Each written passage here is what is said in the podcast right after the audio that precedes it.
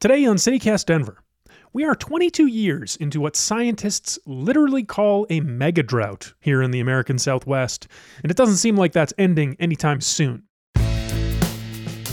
Things are so bad that some folks in Douglas County were talking earlier this year about spending as much as $2 billion to build a water pipeline up from the San Luis Valley. At the same time, Governor Polis just signed a bill that would pay homeowners to rip out their water intensive lawns. And in Aurora, they're talking about imposing strict limits on quote unquote non functional grass, whatever that means. It's going to get warmer here. There's no question about it. It already is getting warmer. And how are we, as a community and as people, how are we going to adapt to that? My guest today is Greg Fisher. He's the manager of demand planning and efficiency for Denver Water, which means it's his job to plan for the future of our water supply and help people like me adjust our behavior accordingly. I wanted to talk to Greg because since I moved here to the West, I've been reading scary stories about water. And I want to know how dire is it really here in Denver? Because I like a nice relaxing bath. Today is Monday, June 13th. I'm Paul Karolyi in for Bree Davies, and this is CityCast Denver.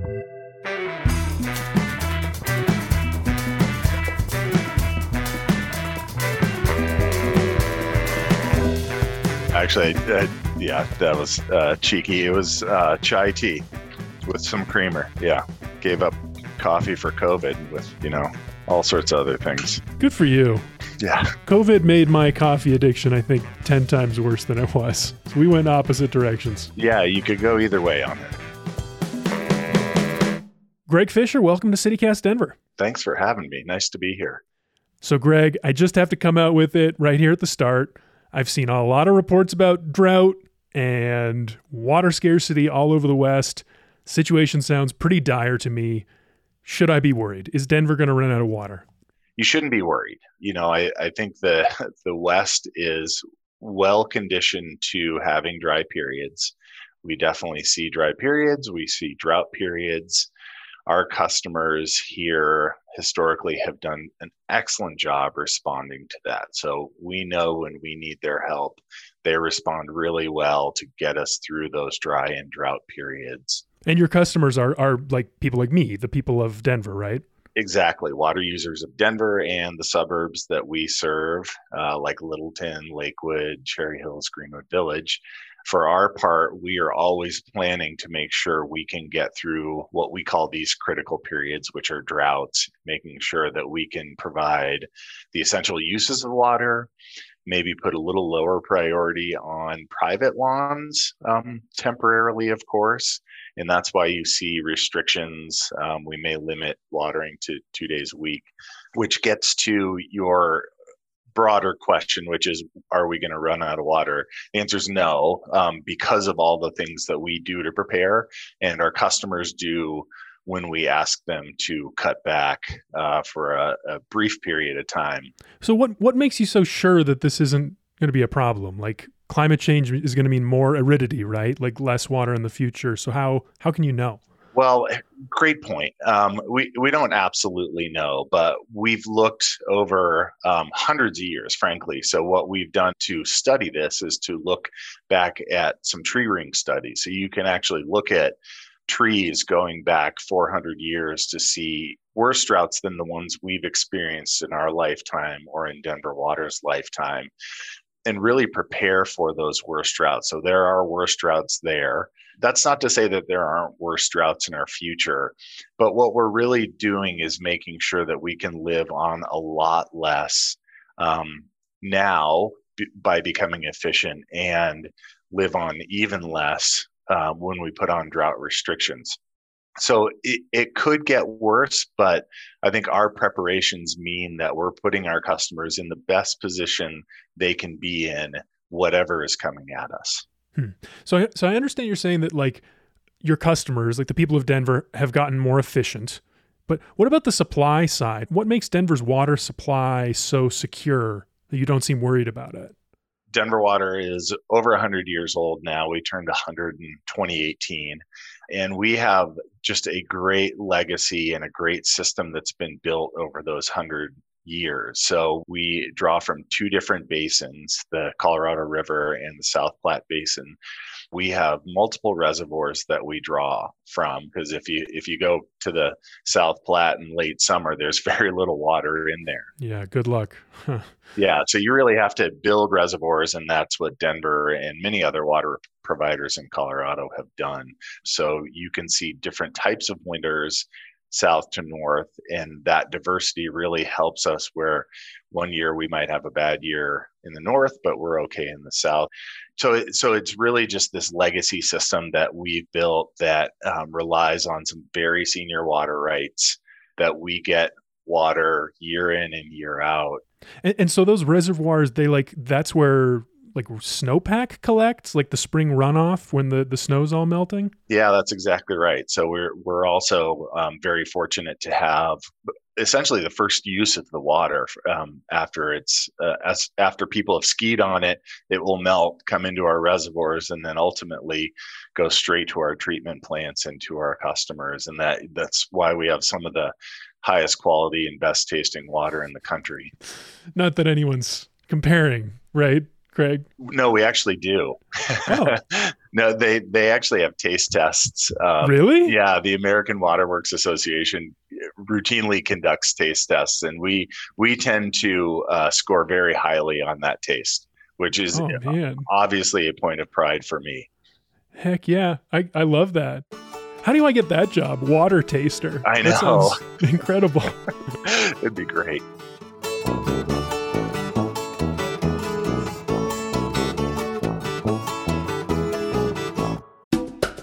This episode is brought to you by Pine Melon, the farmer's market delivered. Pine Melon is a next generation grocery delivery app that partners with over 200 farmers, ranchers, and producers in Colorado to help make fresh, locally sourced foods available to the Denver community at fair prices. Get high quality meats, eggs, and dairy from small local farms, fresh baked breads from local bakeries, and more, as well as all of your favorite pantry staples. Best part is, Pine Melon offers same day delivery to Denver and soon Boulder within a two hour window, no subscription necessary. Save time in your busy schedule and get fresh and healthy groceries delivered right to your door. Join the movement and support local today. Use promo code CityCastDenver for $75 off your first delivery at pinemelon.com. That's pinemelon.com. So let me go back to something you said earlier about the the customers getting more efficient. Mm-hmm. Is that like a technology improving process or is that like personal use habits getting better? All of the above. Okay. So what we've seen in the last 20 years starting on the indoor side is that technology's really improved. So the toilets we flush, showers we use, clothes washers, and just to give you an example, so old conventional clothes washers would use about 40 gallons per load. The newest ones you'll buy on the market today are less than 15 gallons per load. Hmm. So it's just a tremendous water saving. And in similar statistics for toilets and showers and even faucet aerators. So without having to change our behavior, technology has really helped us save a tremendous amount of water indoors. Hmm. Outdoors is a little different matter. Well, we have newer technologies which I think help. We have these sprinkler controllers that can take um, weather forecasts and say, I'm not going to run because it's going to rain in your area. Those are great, but I think yeah, that is pretty cool. It is, and and and we we continue to see newer and better technology coming along. But I think the thing that that I would really have to compliment our customers on doing it are the choices they're making. So, for example, we see water use drop dramatically when it rains. It used to be 20 years ago, you would set your sprinkler system, it's going to run three times or four times a week, regardless of whether it's raining. But now our customers will turn their sprinkler systems off when it rains and really take advantage of that. Um, and then the other one is choosing what they're watering. So, we have a legacy of bluegrass, frankly, in the country, but we're seeing some movement away from that. And, and one of the things that we're starting to preach more and more is having much more functional landscapes. So, more trees, more um, pollinator flowers and bushes, and really thinking about what function you have rather than just the aesthetic quality. It's how can we have our landscapes function for us? Sure. I mean, that's that's no joke. I mean, it's so it's so much a part of the culture that I know of Colorado. I mean, I'm, I'm a pretty recent transplant, but like all of my friends talk about water a lot. Everybody who is thinking about landscaping a yard is talking about native plants, like xeriscaping. So yeah, I mean, it does feel like people people have responded, but I wonder. I kind of want to draw a connection here and like connect some dots that I'm I'm sensing. You you talked about Denver having very senior water rights to all that good runoff and like winning those 100 years ago back when you know water was for fighting over and whiskey was for drinking and now I hear all these stories about all of our neighbors still fighting for water. Like Aurora is just considering this proposal about like banning new golf courses and like incentivizing turf replacement. I know the legislature was talking about that too. Dougco was talking about buying water and piping it in from the San Luis Valley. If we're in such a good position with water in Denver, why aren't we changing the narrative? Why aren't we sharing?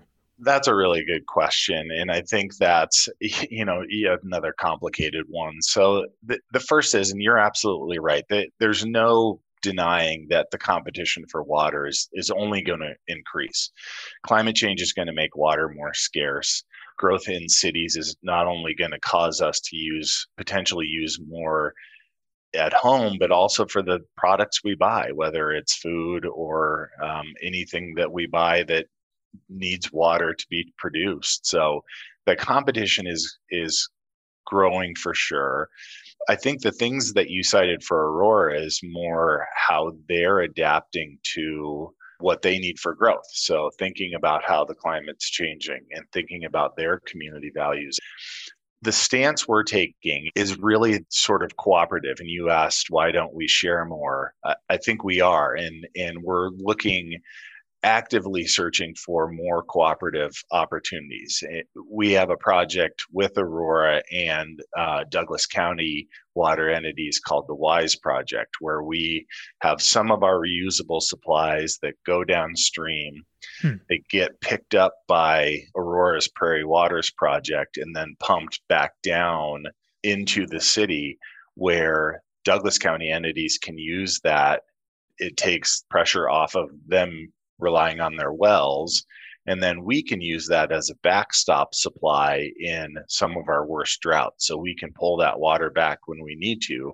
But it's, you know, it's really that sharing arrangement where they can use it when we don't need it.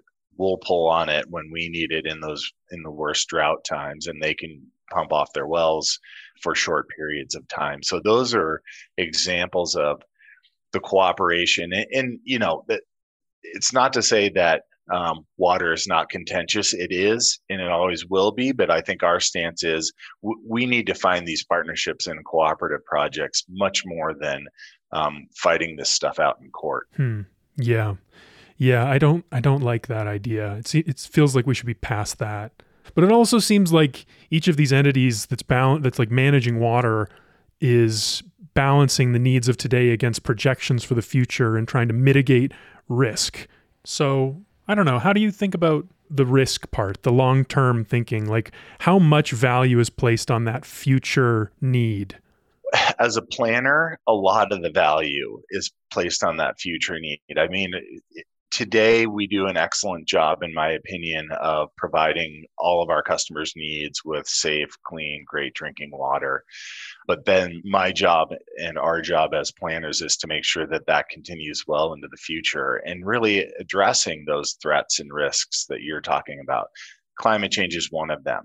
And and you know that that existential risk of it's going to get warmer here. There's no question about it. It already is getting warmer. And how are we as a community and as people, how are we going to adapt to that? And water may be the, that first place where we need that adaptation. So yeah, let's talk about it. I mean, you were you were talking about how secure our our water supply is and it sounds like for a long time But what would you have us be thinking about as a city right now? What should we be thinking about changing or adapting right now?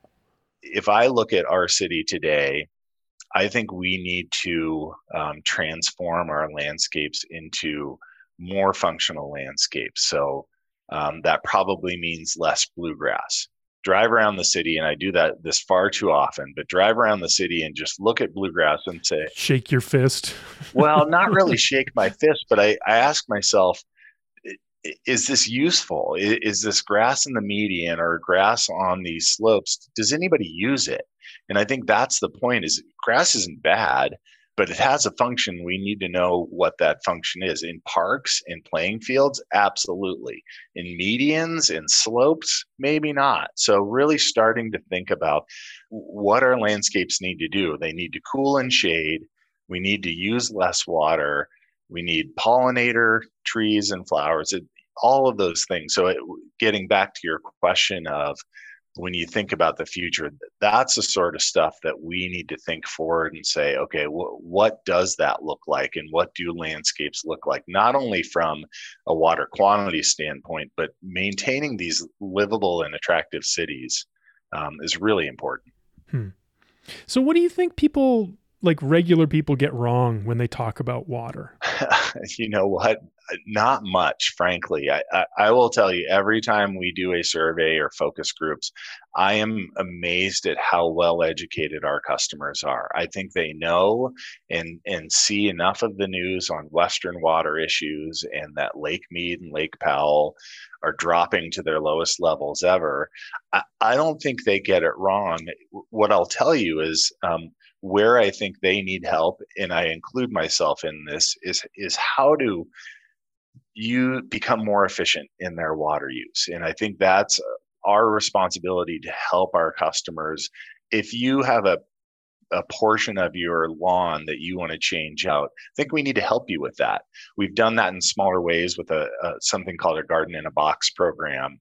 But I think that's it. Rather than getting wrong, I think it's just like helping people understand how to transform that or how to take out a piece of lawn because i honestly i'm sitting here and i don't i haven't done that and i need to do that. And i bet you many of our customers are just waiting for that uh, somebody to help them do it. Yeah i mean that that's where i am. The garden in a box is a, is a big step. My mother-in-law actually just did one um, and she's she's loving it but yeah it feels like more tools more tools would be good. Absolutely. And then someday this is just a dream I have, but the Denver Botanic Gardens, you know, they have little sections for different parts of the world. Maybe yes. someday they can have like a 20th century suburban American lawn and it can just be a Kentucky bluegrass stretch. I love that idea. Just this this relic of yeah. what things used to be. Yeah, I think that's such a great idea. Well, Greg Fisher, thanks so much for joining me. It was a pleasure. Thanks for the conversation.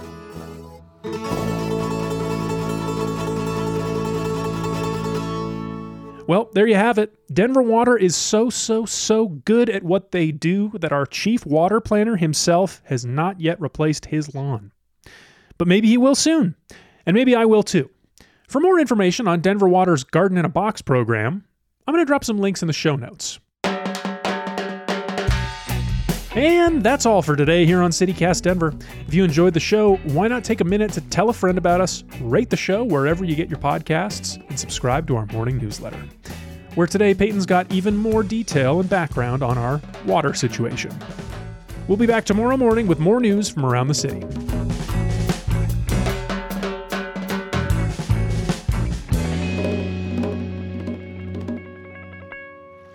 Well, here I am in my tubby again, and my tubby's all filled with water and nice fluffy suds.